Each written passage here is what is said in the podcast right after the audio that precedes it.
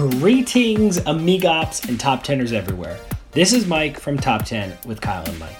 I am joined this week, as I am every week, by our head bopping, funkalicious, water drinking, uh, very usual uh, maroon sweatshirt wearing. This really is kind of his go to uniform. Co host, Kyle. Kyle and I are going to be discussing a list this week. I don't know what the hell it is. We're going to be debating that list. We're going to be ranking it. We're going to be re ranking. We're going to do some stuff vigorously, some stuff half heartedly, some stuff uh, it's going to feel like we actually didn't give a shit about it. But by the end of this episode, by hook or by crook, we will have a definitive top 10 list of whatever the hell we're talking about. So, Kyle, what are we talking about this week?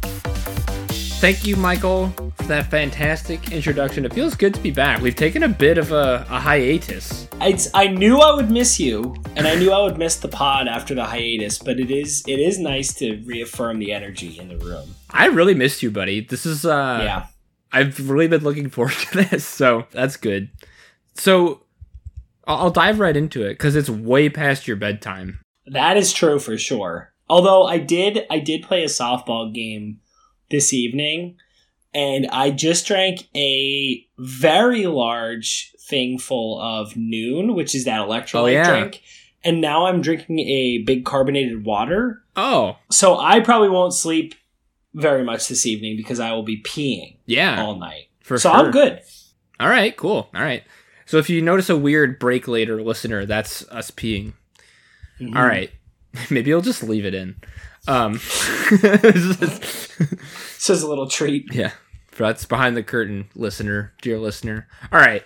So we were before we got on the call, we were discussing our work habits and whether they be in the office or not.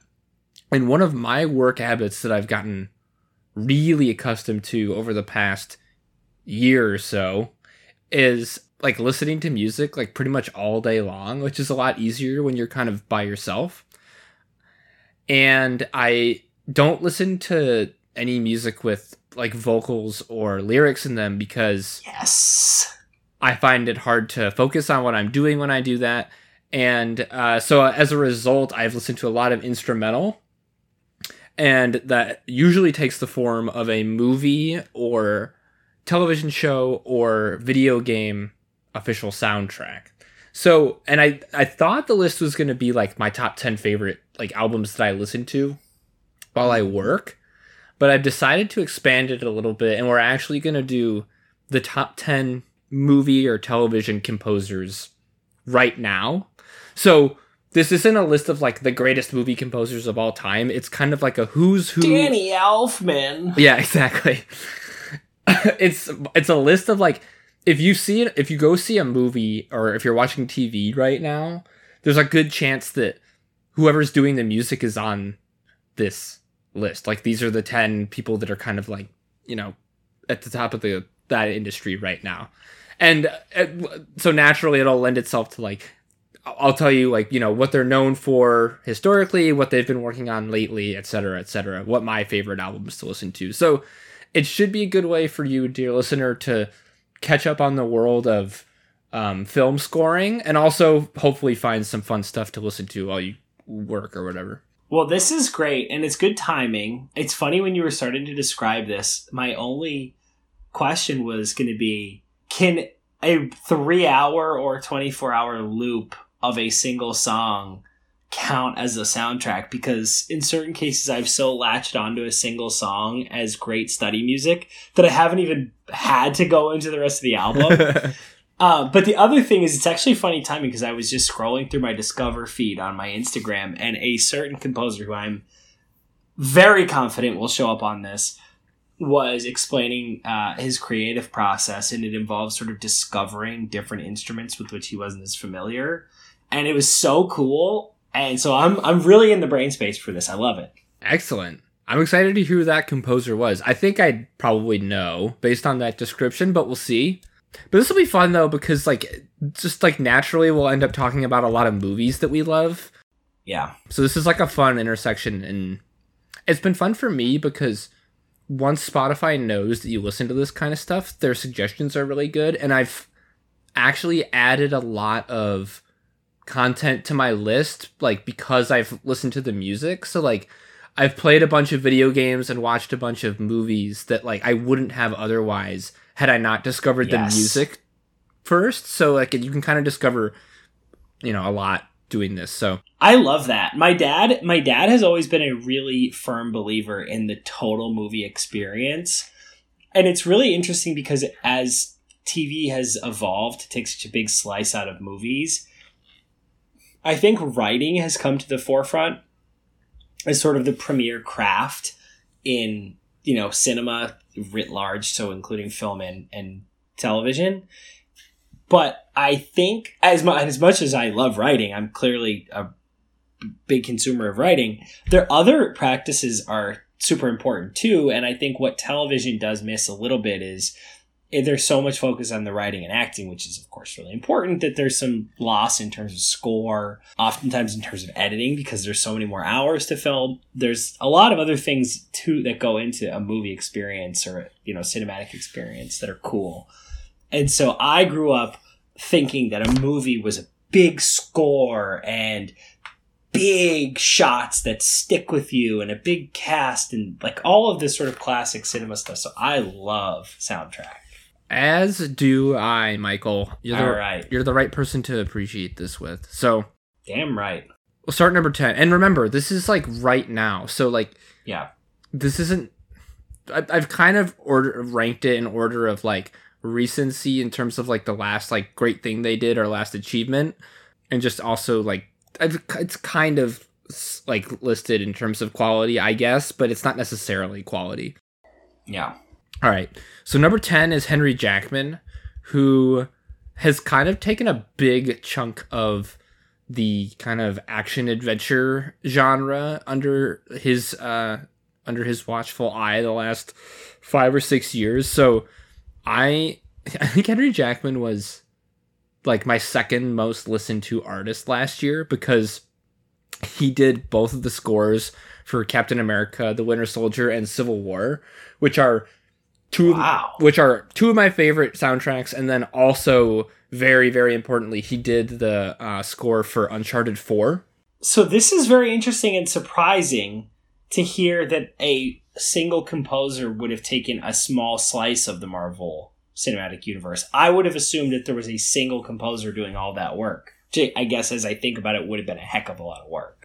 What's really cool about these big franchises a lot of them that we'll talk about here quite extensively is that they kind of divvy up the score work among several people and i think that the choices they make for who scores a particular film actually says a lot about what they want that movie to be like Interesting. So sort of like the Harry Potter thing where they had the director roulette, which was really cool. I I think you and I both discussed that there was good and bad to that, but there was a lot of good for sure. Well, interestingly, Harry Potter kind of did the same thing with um, scoring. Like, there's it's it's a number of different people that worked on it. But, anyways, Henry Jackman they tabbed to do Winter Soldier, Civil War. He also did um, the Falcon and the Winter Soldier series.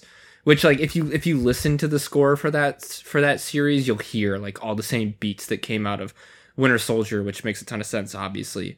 But a little less well known and kind of where he got started, I think. Um, he did all of he did like this the prequel trilogy of those X Men movies, like X Men First Class, and those movies. He did both of the Kingsman movies, and he also did Big Hero Six. So those are some places you may have heard his work. Oh, and Kong Skull Island. Damn. So uh, you you I'm sure know this. So if I am working on Kong Skull Island and there is an instrumental soundtrack and there's also or uh, there's an original score and there's also like a, a compiled soundtrack from existing recordings. Am I wh- what's the overlap there? Do you know? I don't think that Henry Jackman would have had a hand in like curating the actual like the the like the music, I guess, or lack of a better term, like the but Yeah. and they're usually like packaged and sold. It depends on the movie. Like I have noticed that that's a new thing for that I didn't know before. it, it really depends on the movie. Like we'll talk about some where like the the uh like the vocal and like previously recorded like songs that feature in a movie are inserted right into the score like where they would appear chronologically in the movie oftentimes to really great effect um and sometimes they're packaged separately. Like in this like for skull island for example the score is def- is different from like the soundtrack. And so i don't know how much overlap there would be on jackman's part but if you're if you're watching something that has like a very fast paced kind of frenetic drum heavy pace to it there's a good chance that he's involved. But i really like his work especially uncharted and captain america.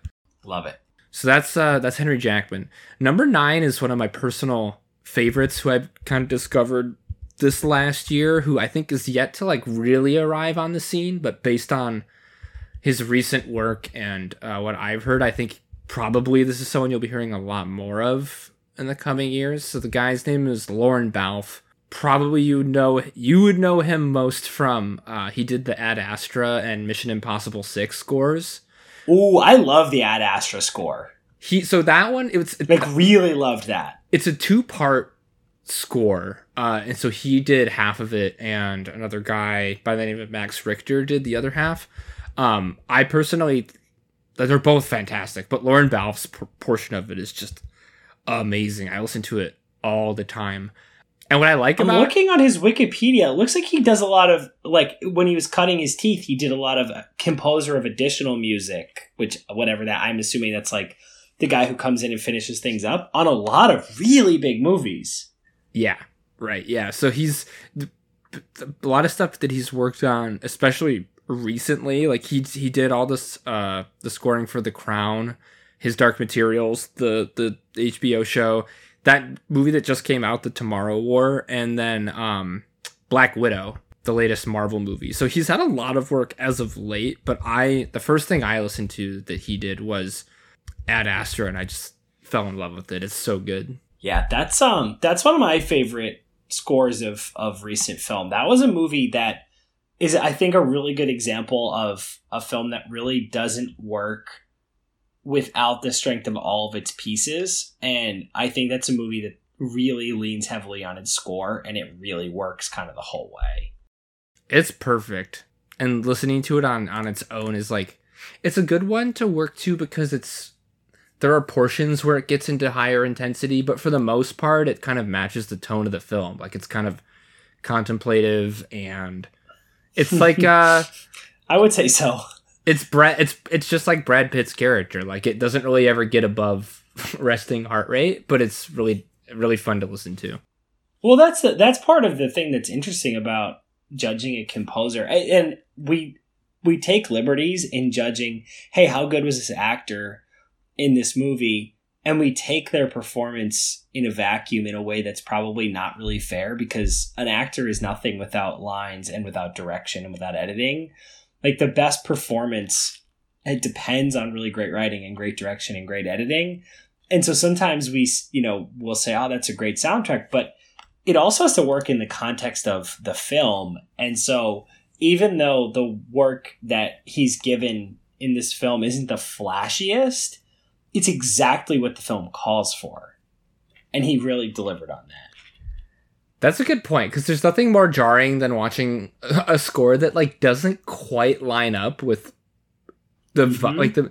I'll, I'll give you a quick example. We just watched the uh the season finale of Loki, and in a vacuum, it's a really really cool score because it is a really neat mix of like it's like Twilight Zone mixed with like this cool like Asgardian kind of like reedy um like like more traditional kind of sounding instruments Yeah.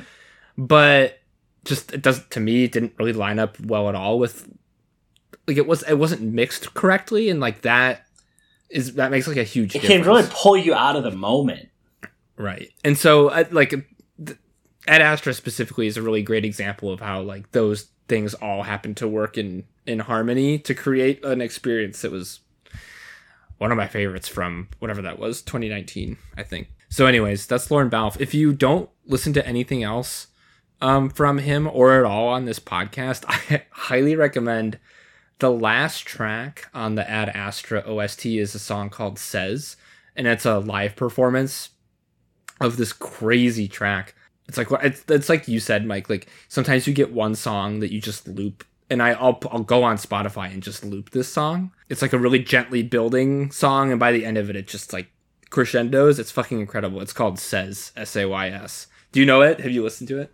I do know it, and I and it's and it. There's another song that uh, I have that experience with that sort of sounds a little like that one. That Okay. is, yeah, So that's uh that's Lauren Bow. beautiful. All right. Number eight is uh this is crazy. It, it's the only reason he's this low is because of the specific nature of this list.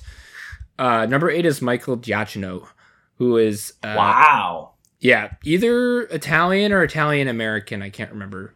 Yeah, I'm looking right now. It says Italian American. So he's like like one of the greatest active composers we have. His credits are insane. Like I first kind of knew who he was because I was really into Lost and he did the whole Lost score, which is a beautiful part of that show. But he's worked on like an insane number of crazy properties. So he did all the scoring for the recent Planet of the Apes trilogy. He worked on the Star Trek movies that came out recently. He did Rogue One, so he's done Star Wars. He's done seven Pixar movies. Yeah, holy God, I'm looking at this right now. Yeah, so he did like some of the very best scores ever for Pixar movies. So he did Up, he did Inside Out, he did The Incredibles, which is like probably my favorite score of all time. It's one of the most perfect film scores I ever. It's it's so exactly sets the mood of that movie. Exactly. He did Ratatouille, and then he's done a number of Marvel movies. So he did Doctor Strange, which is perfect for that movie. Oh my God, yeah, it's so different. And this is all like for anybody who hasn't seen all of these movies, the variety here is pretty That's staggering. that's the Like, thing. There's a composer who I guess we probably won't be talking about, but I won't say his name anyway, who's well known for scoring some of the most famous movies of all time. He was really active in the 70s and 80s.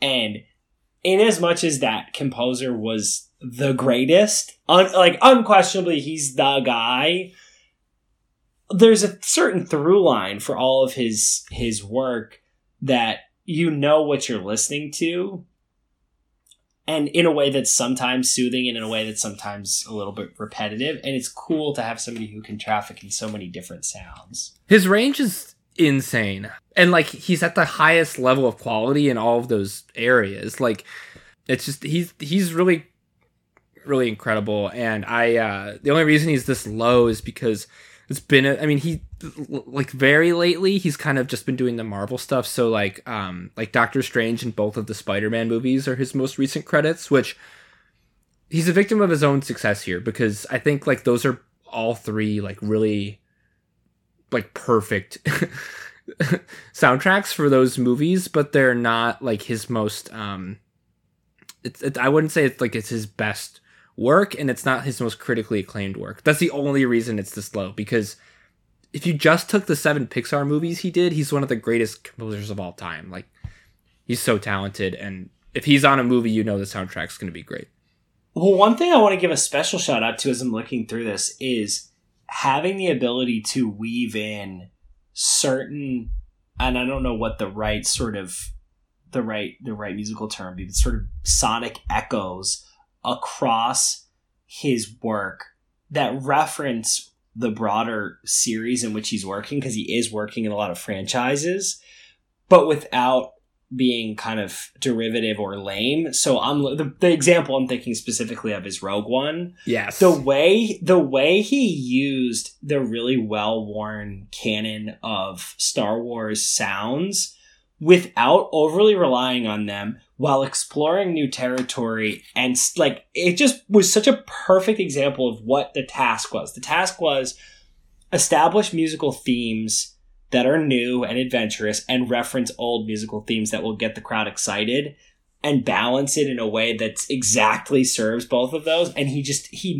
nailed that in such a cool way well, and he did it with Spider-Man too. Like those Spider-Man Yeah. scores perfectly reference like kind of the old yeah But there's another composer we're going to talk about very high on this list who within it's exactly like you said working within the confines of like a franchise and all of this pre-existing kind of material that you have to both incorporate and innovate on Michael Giacchino is a really good example of it. We'll be talking about Yeah. that more later.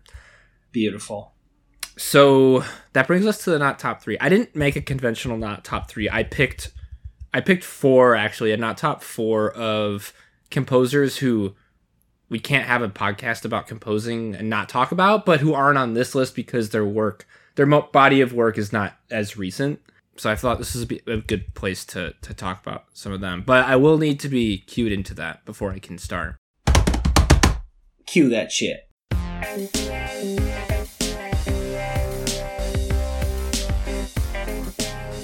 Whew, thanks, Kev. He has not missed a beat, literally. I no.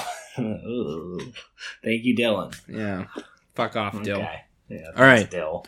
Number four of my not top four.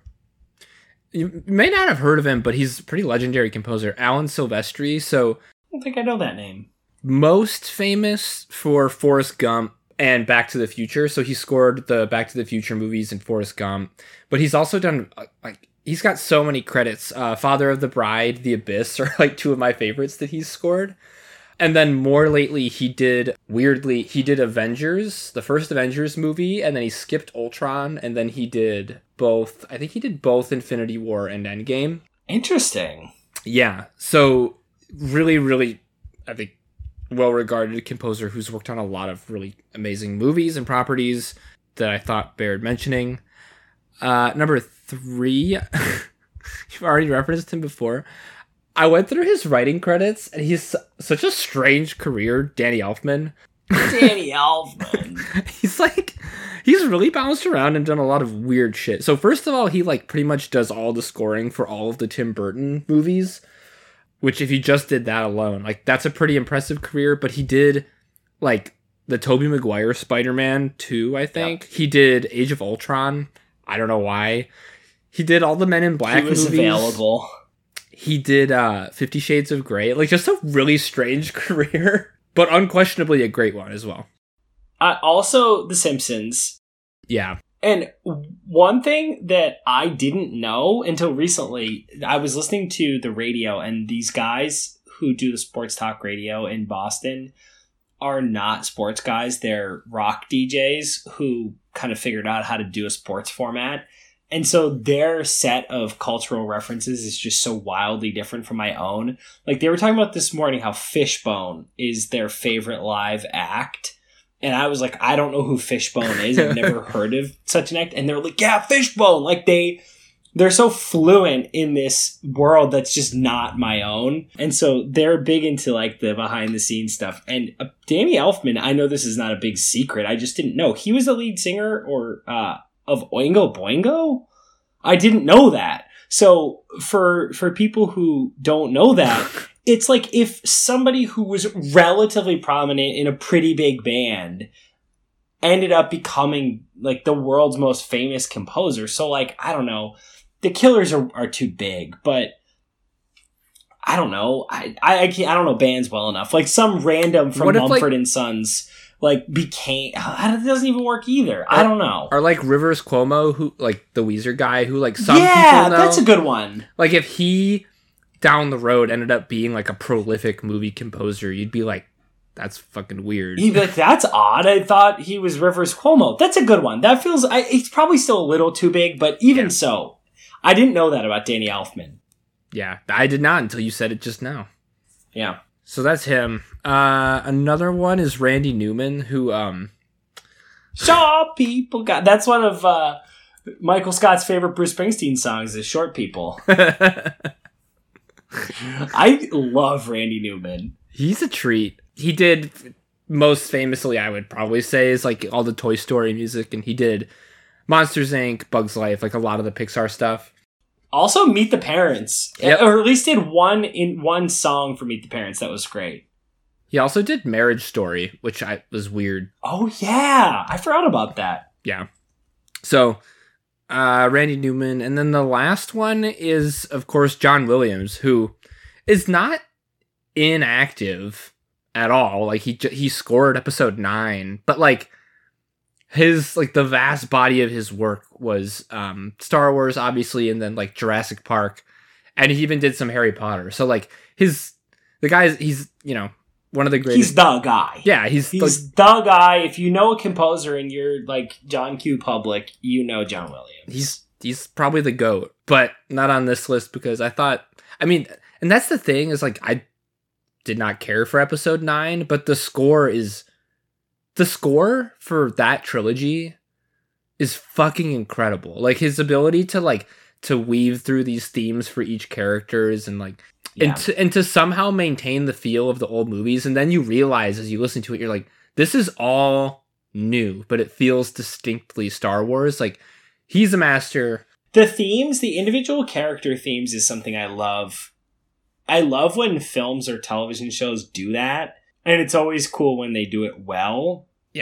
And I'm now trying to think of some good examples. Game of Thrones is a, is, I mean, a pretty classic example where you have all of these characters and there's so much time to marinate on who they are that they each get their own musical themes that are really unique and it really adds an element to the show or the film and it was really cool to see how quickly John Williams was able to establish that with the new cast of characters in Star Wars. It didn't hurt that each of the characters was just ripped off from the previous trilogy, and so it was like, oh, Rey, she's Luke. Finn uh, slash Poe, they're just kind of a weird mashup of Han Solo. And so it was a little bit of a shorthand that made it easier, but it was so fast that I was able to connect with Rey, and I think a big part of that was the score. huge part of it all right back to the list nice segue so we just talked about randy newman uh randy newman's cousin thomas newman is a prolific composer as well That's so. I, so I don't Thomas Newman's name. I don't. I can't attach a single movie to him, but I know that name because he's on. I see it all the time. just wait. So he, I would say like the American Beauty is like his big one, Oh, that's a great soundtrack. But then he did Shawshank like right after that, and Shawshank is um, up there of like the greatest scores ever. And then he did, in my opinion, like two of the better Pixar scores in uh, Finding Nemo and WALL-E. WALL-E's a really good example of one where they inter interlace kind of like the uh, the actual songs in the middle of the because WALL-E loves the old movies and like the Sinatra stuff, and it slots really nicely into like the kind of techno side of things. Oh, that's a great call. Yeah, so that's a that's an amazing soundtrack. And then he did uh weirdly, he did Skyfall and uh what's the fourth one called? Um Spectre. Spectre? Yeah, he did Skyfall and Spectre. Um and then very recently he did uh 1917 and I think was Okay, nominated. so he must be a Sam Mendes guy then, because American Beauty, Skyfall, Spectre, 1917. So, but uh, we were just talking about it with Giacchino, but like the range, like just look at that range. Like he did Skyfall, Finding Nemo, and Shawshank, like th- three more different soundtracks you can't really find, and yet each of those is like, you know, perfect for the movies that they're that they're a part of. He's really talented. I love listening to his stuff. Yeah, that's a that's a fun. I was also looking at his career. That list is kind of a fun, interesting transitional period from old style movie composition to mo- more modern, and to have survived that transitional period is a pretty good marker of talent. I think.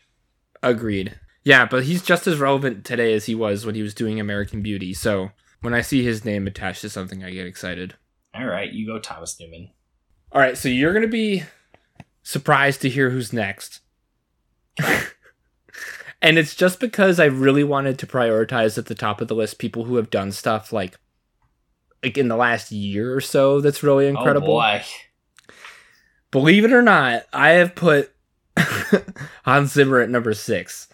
Wow. So what has he done recently? So he, I'm assuming he did uh Tenet. He did not do Tenet. Oh no, he didn't. I actually just remember. I, you know what? I take that back completely because I remember that was a thing that he didn't do Tenet.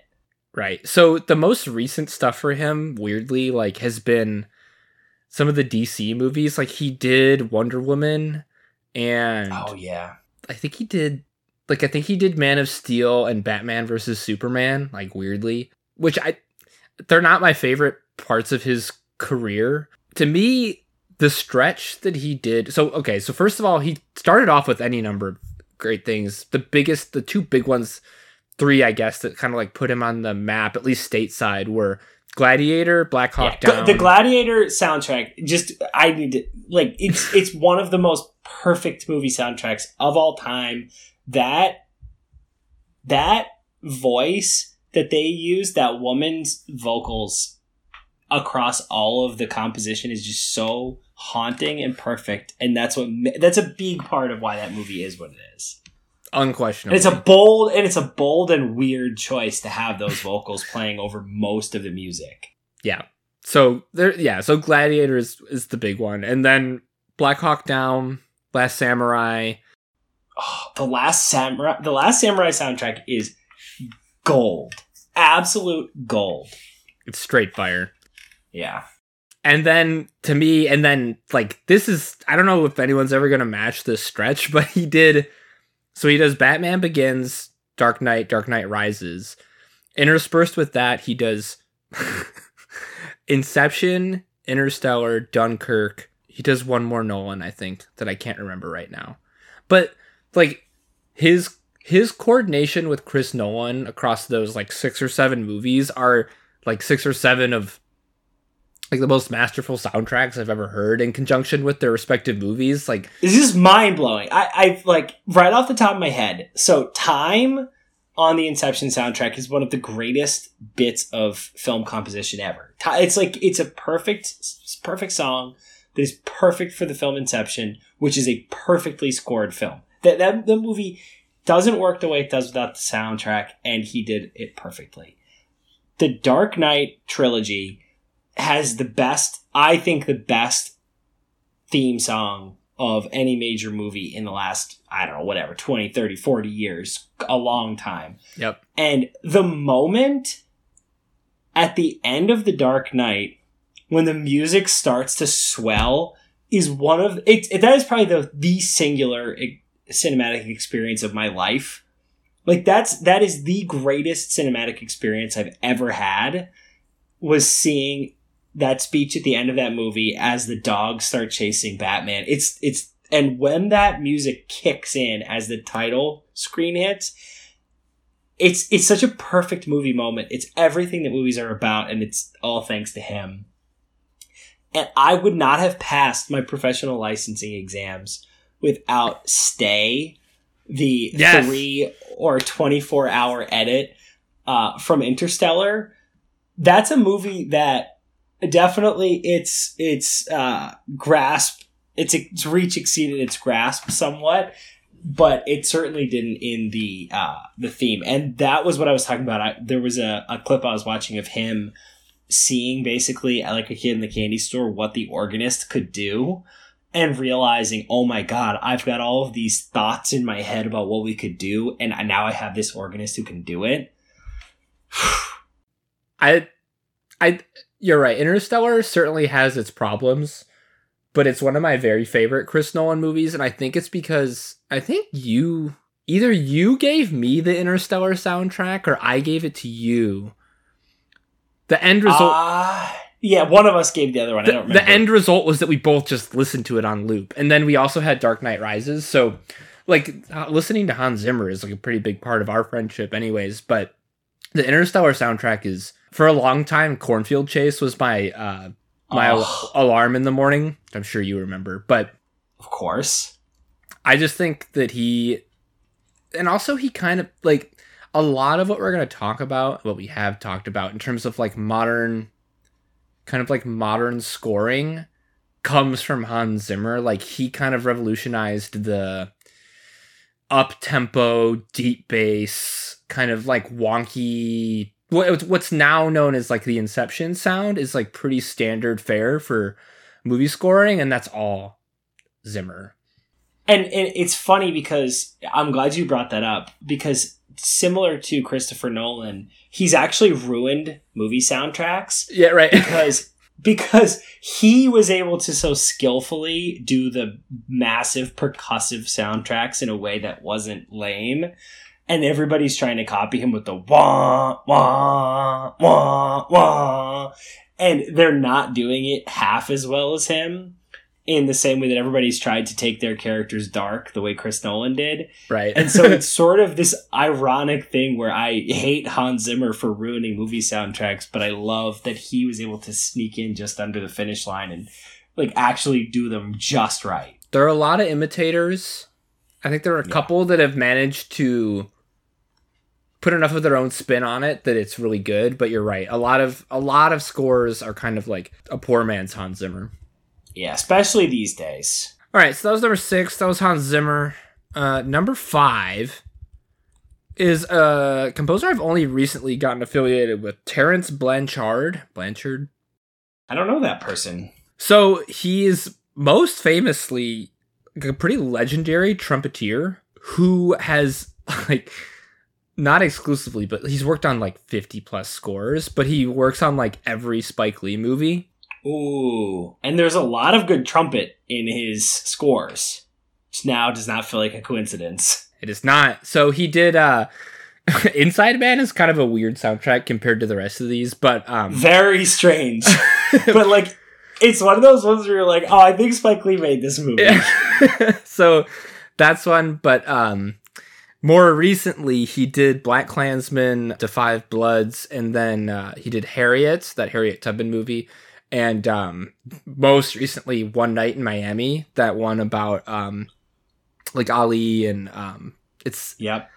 I don't remember who exact the foursome is, but like he's Yeah. so he scored that movie. Um so he's been like very much on in the consciousness of the the composer um savvy person lately because of all these movies that he's worked on recently. Oh, interesting. He also did When the Levees Broke, which was that, Yeah. that massive documentary that HBO did about Katrina. Yep.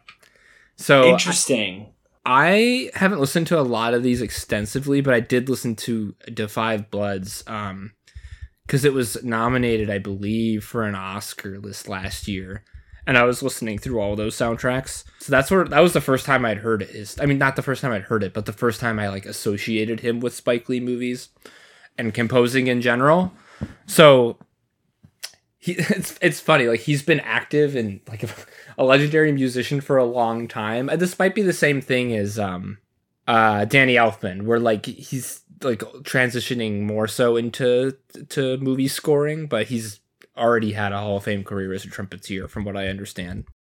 This is interesting because looking through, I'm looking through Spike Lee's, well, I'm looking through Terence Blanchard's filmography and it's sort of side by side. But 25th Hour is one of my favorite Spike Lee films, and it's written by David Benioff, the novel was. And the soundtrack to that was absolutely perfect because it's that the thing that I like in Spike Lee movies is the pace and sort of the anxiety and I feel like the style of music, the jazzy kind of upbeat and then downbeat, and like a lot of fast trumpet and then sort of slower other sounds and like the the quick little I don't know even what those are called, but those little swishy sort of uh, Mhm. drum sticks. Like it works so well with Spike Lee's style, and I think Twenty Fifth Hour is a really good version of that. I'd have to I actually now want to listen to that soundtrack again. But in the in as much as the Inside Man soundtrack feels a little bit out of place at times, the 25th Hour soundtrack is exactly right. Yeah. 100%. So Love it. I, I just I love when a director and a composer kind of get in sync. Like I mean, we've already discussed um like Hans Zimmer and Chris Nolan, like they had a thing going. Terence Blanchard and uh and Spike Lee, and we'll talk about that a little bit more. And and this Yeah. next this next person too, actually. So number four is a French composer by the name of Alexandre Desplat. Yeah. Desplat. Yeah. I don't know how you'd say that in French. I would say Desplat. Yeah. Yeah. But I don't know if that's right. That's, that's just what I would say. And I would say it convincingly and you'd believe me. Oh yeah, I buy it.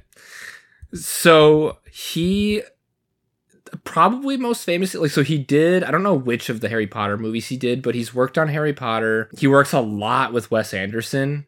I think probably Yeah. his his most acclaimed soundtrack was Grand Budapest Hotel. Recently, he did the scores for a lot of movies that I got really into in like the 2017 to 2019 range. So Sisters Brothers, Little Women, Shape of Water, stuff like that. So he's like very much. Oh, and the Imitation Game was another really good one. That's a great one. I want to I want to stay in that time frame for one second because there's two films right in that time frame. One of which I knew was him. Now the other one I didn't know was him. Uh, so King's Speech has a stellar soundtrack um, that works really well both as a studying or working soundtrack with no kind of visual prompting and also as a support for what's happening on the screen. Like the the the segment where he's where Bertie is giving the speech and they're playing the music outside of the room and I, I know that there's some use of kind of famous compositions that are not original for that movie, but the way that they're woven in with the original stuff is amazing. But one of my all-time favorite soundtracks that I've listened to more than most is Zero Dark 30. Mm-hmm. And that that little sort of ticking sound. It's not quite the like Hans Zimmer Dark Knight ticking. It's more of like a I don't even know what that instrument. It's something stringed. I don't know if it's like a bass or what. But the the intro and outro music of Zero Dark are very similar, and I just it's haunting and beautiful, and it, I really love that soundtrack. Yeah, he's another guy I think that has like kind of crazy range, and I actually didn't know that Zero Dark Thirty was his, and that's not one that I listened to. So if I sound distracted, it's because I'm putting it on my list, and I'm yeah, you absolutely should because for the listeners who don't know this, Kyle and I have watched a lot of movies together and had a lot of great experiences, but I think universally Zero Dark is is agreed to be one of the great film going experiences of our career together. The only one I'd say was the only time we got Dylan to come off campus for a movie, and probably one of only three or four movies we watched off campus during college. Didn't happen that often, and it was usually more for like Avengers. Yeah, like Marvel stuff or whatever. I think we did Interstellar too. Yeah. But anyways, yeah. So that uh that's number 4. He I haven't I actually haven't seen the movie yet. I intend to. My understanding is that the movie's good but not great. But uh it's a Netflix movie called Midnight Sky that George Clooney directed. Yeah and he did the soundtrack for that and i really love the soundtrack and i'm excited to see the movie if you're looking for something fun to listen to. I mean, I I feel like that's one of those movies that I will end up watching and feel like I loved that movie. Why did everybody not love that movie? Because my expectations have been so drastically lowered. I hope that's the case. That yeah. you know what that is? That's a movie weekend movie for sure. Oh, uh, put it on the board, baby. All right. All right, honorables. I will zip through these. So most of these are video game composers that it didn't feel quite right to put them on the actual list, but that I listen to a lot. Uh, so I'll rattle those off. What's cool is that, like video game scores, at least the ones I'm going to talk about, like there's a certain niche of video game that's very narrative driven and it's less about gameplay and more about story and pace. It's like it's kind of like watching a movie. Two of the great games for that are called Journey and Abzu and both were composed by this guy named Austin Wintory. They are both just like hauntingly beautiful scores, just as they are like hauntingly beautiful games. Like you play as the protagonists are, are there's no really the score is kind of like the only sound in the game, so it's like a, a really big part of the playing experience, uh, and they're masterful. So if you have a video game uh, console and you have a couple of hours. They're both really short games. Uh, Abzu and Journey are both really great experiences. Mo- oh, you! I, am looking at the screen for Journey. I remember you telling me about that one. Journey is really something special. Um, but this is not the podcast to go into that. Just to, I'll say that it's a really stellar uh, game experience. Another cool game along those lines is called Firewatch. It's a really, really well written game about a guy who heads off to Old Shoshone National Park to kind of like get away from some things and just like look out for fires. And it's kind of, of like a, it's kind of like an unwinding kind of like mystery thriller that kind of goes in directions you don't expect. Uh, but Chris Remo put together the the soundtrack for Firewatch, and it's like it's like 45 minutes, and it's probably my it's up there with like The Incredibles, like my very favorite, and Interstellar is like my very favorite soundtracks ever. So even if you don't play the game, I highly recommend listening to the Firewatch soundtrack. Beautiful. Uh, this guy, I don't remember his actual name, but his his artist name is Disasterpeace, and he scored two really cool indie games called Fez and Hyperlight Drifter that I recommend highly both to play and to listen to. That's all my video game referenced ones. Um, I will now go into some quick movie composers that didn't quite make the list. One is the tandem of Ben Salisbury and Geoff Barrow, who work pretty much exclusively with Alex Garland, who wrote and directed Oh. um, Ex Machina. Mm. Yep, Annihilation.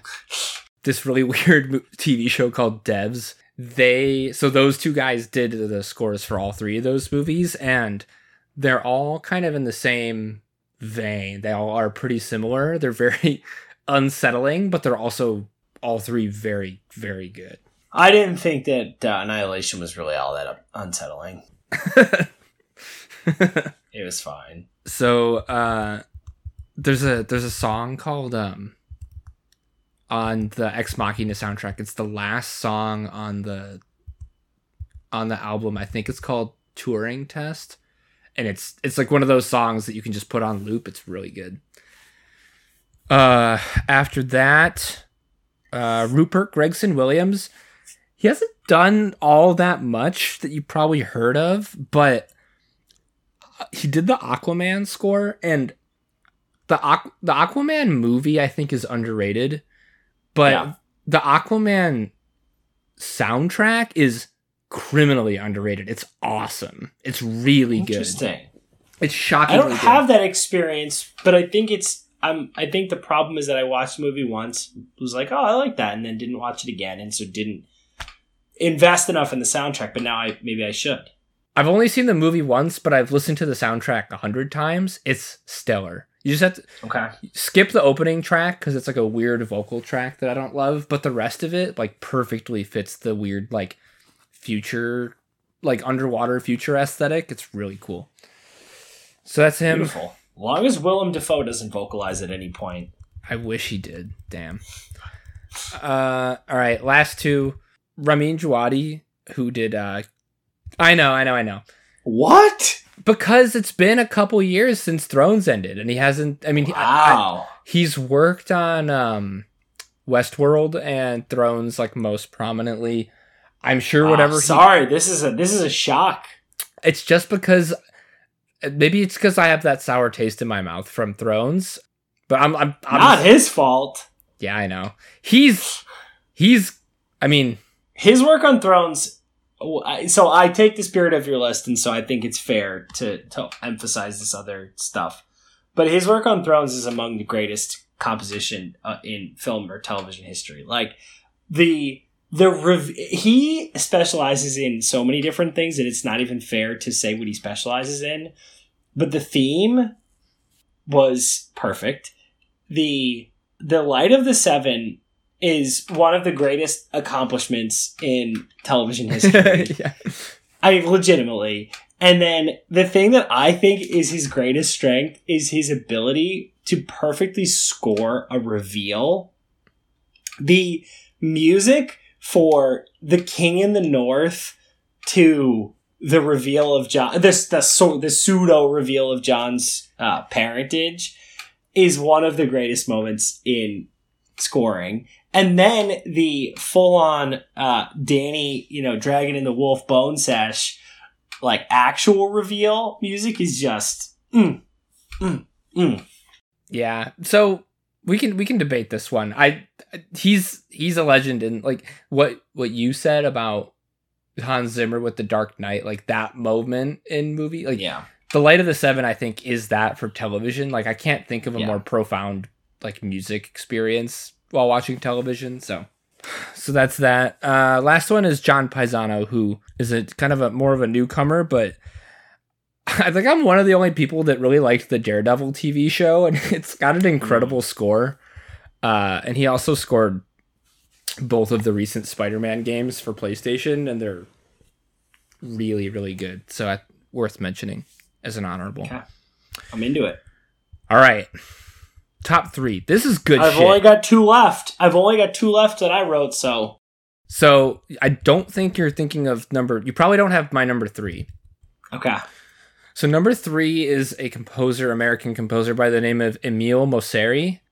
Nope. Okay. All right. So I think I know your top two. I I'll be interested to see. How do you spell this person's name? E M I L E M O S S E R I. All right.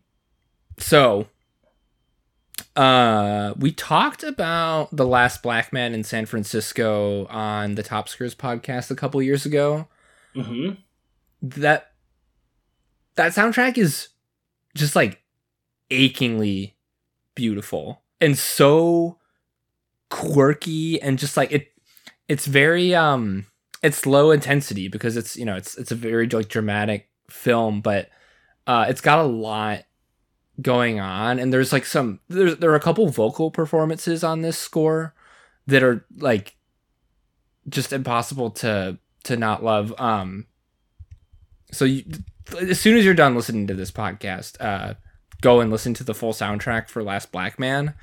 And then more recently uh he also did the soundtrack for minari which was um a best picture nominee this year. Same deal just like a beautiful beautiful score that is accented really perfectly with vocals that kind of like uh have like special significance to the characters that the song is supposed to be kind of about so those are the two soundtracks that I know from this composer. I don't think he has that many more credits, but I just think that because the list is biased towards recency, he deserves this spot because those are two of my very favorite soundtracks and they're both very important ones for very important movies and I just I'm really looking forward to whatever he does next. I like that. I like I like the idea that we've given the necessary recognition to the old dogs, but you're you're given you're given a little bit of a nod to the future here. Keep an eye out for Emile Mosseri um and listen to Last Black Man and Minari. They're both beautiful beautiful scores. I still have to see both of them. In fact, well, you should see them both too because they're both beautiful films. Um, so there's that. There's specific. So the the vocals, the vocal track on Last Black Man is a, is a different one, but the the my second favorite song on is a song called Rock Fight. you don't have to see the movie to just listen to Rock Fight. It's really uh, a very fun song. All right, number two.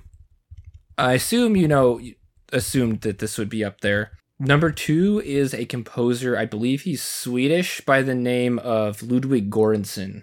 okay, yes, So- a name that pops up places you would not expect his name to pop up because you presumably, if you know who this is, you associate him with a couple of things that are a certain style, and then all of a sudden you're watching an episode of New Girl and you're like, Ludwig Göransson was the composer on this.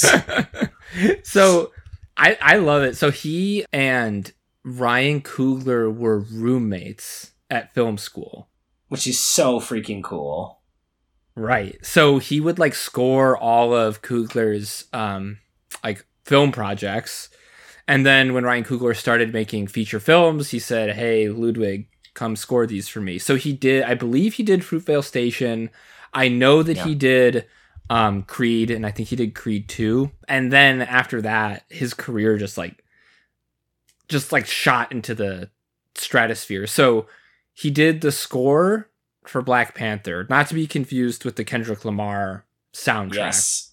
Which is so cool because they're both really good. They're both Like, really good. legendary. Like, and this Yeah. is what we were saying. Like, Marvel has done a good job of hiring composers that fit the specific aesthetic of this. And this, in this case, I my it was an easy choice because of the the Ryan Coogler connection. But he did such a great job of taking like traditional like African instruments and in, incorporating them into this like very modern soundtrack and Yeah. Talking- oh my god. In a way that never felt kitschy. And in a way, from what I understand, was genuinely respectful of the musical traditions of Well- African music. if you want to hear that, uh, we've talked about Song Exploder on this podcast before. Go listen to the episode of Song Exploder where Göransson talks about how he scored Killmonger's theme, which I I think is the best aspect of the the score. It's got the It is like the heavy 808s, the boom, boom, boom, boom, Yeah. boom, and the like the the fast kind of like rap, like the da, da, da, da, da, da, you know, like Yeah. all that. Oh my god, yeah. So, uh, and that's the other thing, like he that John Williams does so well. We talked about music kind of characterizing specific characters. That the Black Panther theme, like you know when Killmonger is on screen, and you know when T'Challa is on screen. You sure do. It's just it's just a fucking incredible score, and then he parlayed that into doing all of the music on The Mandalorian, which Oh, I I, we it's love. like one of my favorite opening themes of any television show. It's so it's perfect because it's a great theme, you know, full stop, but it's a great theme specifically for an episodic television show in the in the mold of the old westerns. It's just like it's the right length, it's the intro, and then obviously the end of episode closing music. It's just ugh. it's it's fucking perfect and like if you go and listen to it all the way through like i have each episode has its own kind of flavor to it and he all the characters have their own kind of feel and season two just as good as season one Yeah. really really really really good and then uh he most well i guess most recently was was mandalorian season two but just before that he did tenet which i i fucking love it's it's kind of intense it's hard to listen to at times because it's so intense but i But it's the right soundtrack for the movie. It's a good. It's another example of one where I don't find that to be easy or fun listening per se, but it's actually the right soundtrack for that film. it's awesome i just think like if you look at that trifecta like he did black panther mandalorian and tenet he's worked with ryan coogler and marvel you know kathleen kennedy in star wars and then chris nolan in you know a chris nolan movie. Like that's that's kind of the height of the industry. And i the reason the reason i kind of started putting this list together in the first place was my friend gina who's been on the podcast a while ago right after we saw tenet she asked me she texted me and was like do you think Göransson is kind of poised to take over this role that Hans Zimmer seems to be not vacating, but like has less of a stranglehold on. And I said, absolutely. And I think that's kind of true. Like he's different than Hans Zimmer and he works on different things. But I, to me, he's one of those people that has obviously taken a lot from Hans Zimmer, but has very much kind of made his own space. And I love listening to his work. He's really cool. I think one thing that's a little bit special about him is his connections to the non film and television musical world. So he is the genius behind the song Redbone from Childish Gambino. Like that whole song with the crazy infectious sound and really weird fusion of a bunch of different sounds from sort of funk and pop history. That's him. And so I- I think having that influence to draw on in those relationships, I think in some cases, and also to have the technical chops to just, you know, kind of write and compose music, it puts him in a really cool position.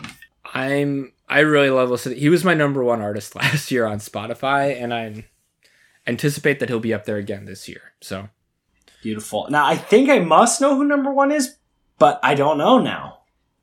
Uh I hope it is. Otherwise I've missed somebody. So uh number one I have Trent Reznor and Atticus Okay. Ross. All right, that was who I had as I, I assumed. I assumed number one would be Hans Zimmer, but I had Trent Reznor and Atticus Ross as right up there.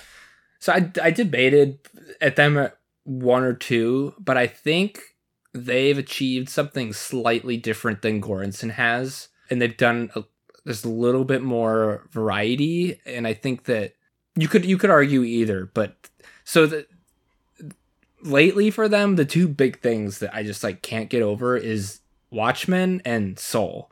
So Which just knowing what you know about Trent Reznor and Atticus Ross is just shocking that those are films that are scored by those two. it's fucking crazy. So like Like that doesn't even make any sense. I was like, I remember when I wa because I saw it was Watchmen. I think when I like got I started listening to like their stuff, and I was like Trent Reznor, like not that Trent Reznor. Like, Yeah. No, it is. It's that Trent Reznor from Nine Inch Nails.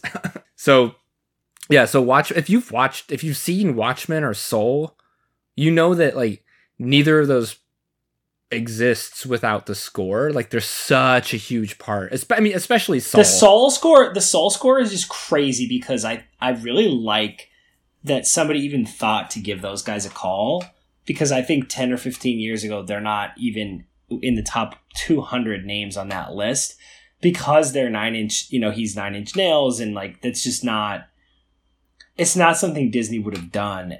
And yet the soul of soul is that soundtrack.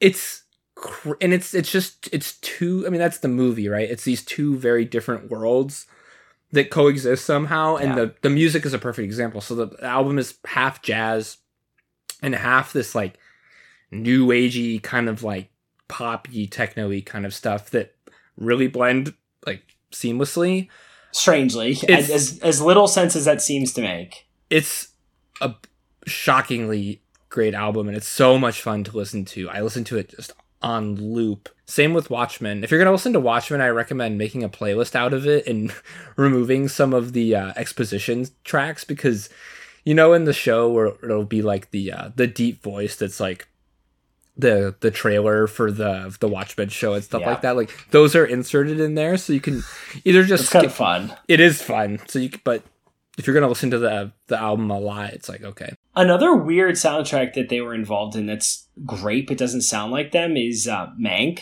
Yeah. Uh, the Mank soundtrack, you another one you just wouldn't have guessed was them, but also as you listen to it, you can sense those sort of strong auditory trademarks. That obviously, from an instrumentation point of view, they don't use the same sort of synth heavy approach, but they achieve it with different instruments. for sure. The other one um, you may have heard of and can like maybe hear the sound is the Social Network. Well, I was gonna say, I mean that to me that's like the that's the soundtrack. That's the one that Yeah. broke them into the scene and it was perfect for that movie. That soundtrack was kind of era defining, I think. That movie, I think, more than we realized at the time, is kind of like gonna end up being like one of the more important movies from that Yeah. period. And the score is a big part of that, and a big reason of why they're doing Soul and Watchmen now. So I mean, I don't know if you're allowed to count this because Karen O does the vocals, but the immigrant song cover that they do Yes. for uh for a girl with the dragon tattoo, I think it fits in a similar vein to the Hans Zimmer decision to have that vocal on Gladiator, where it was a really bold decision that paid off. But man, oh man, if that if that song didn't work, and certainly even out of their control, if that movie didn't work, yeah, that's remembered really, really negatively. it's a big swing. Yeah. It's a big swing. So that is my list. What is there anything else you can think of that you'd like to add? No, that you have stretched the limits of my uh, composer knowledge, and all the ones that jumped to the top of my brain are on, and I like where they are. Yeah. So I think this is fully cooked. If we if we really want, we could we could bump Henry Jackman and we can slide uh Djawadi on here somewhere. I I don't think so. I think you were right. I think the way you described it was right, and I think when you look at who's got the heat right now in especially in film, you're right. It's Jackman.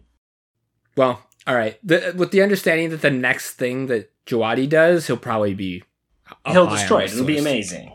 So that's that. I hope that you, dear listener, uh, find something fun to listen to out of this, or maybe not, and maybe you just next time you see a movie, give yourself a give give it some thought. Like, hmm, I wonder who composed wonder who this. composed this.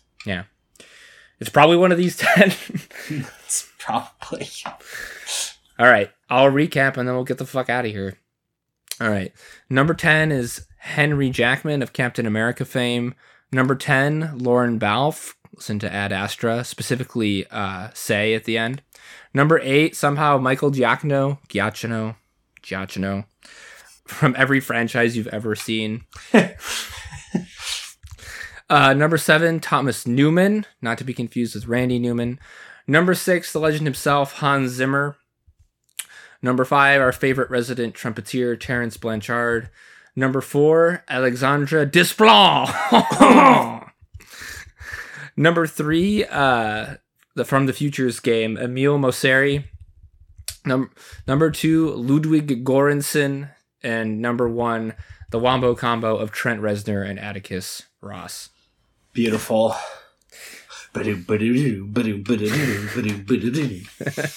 All right. And uh, now I do thank yous. Thank you, Michael, for staying up late for us. Uh, thank you, Kevin MacLeod, for your stanky work on our not top three in intro music. Very good, very good. Uh, thank you, Aaron, my dear sister Aaron, for our artwork. I hope if you haven't been following Sant Design, this last episode has finally convinced you of her artistic genius. But we are here to promote that, so please go see Sant Designs on Instagram. I think that's all my thank yous, Michael. Well, you nailed the thank yous, and so I'll send a thank you to our social media director who has recently been spending a lot of energy ensuring that people go see Sant Designs because uh, the work of our friend Aaron Sant and all of her colleagues at Sant Designs uh, really shined through on our previous episode, and Oh, we yeah. want to make sure we highlight that appropriately because she is a meteor, an absolute meteor, and we have the good fortune of kind of being right at her her little uh, her little trail. We're trying to grab onto that meteor. Um, so thank you to, of course, Aaron, but also thank you to Caroline Labranti for managing our social media, which you can check out on Instagram at top10km with the 10 spelled out T-E-N. You can check out our Facebook group. You probably skip it. Uh, or you could shoot us an email at top10km at gmail.com if you want to tell us the many ways we have uh, failed you or the one or two ways that we have done what you were looking for. And fine, before we let you go, I know you're listening of listening app, and you didn't just go www.listentothelatestpodcast.com.org. uh, but if you're looking for something new to check out, you can check us out on Podbean, Stitcher, Spotify, Apple Podcast app, pretty much wherever podcasts can be found. So, Kyle, that's about all I got to say, my friend.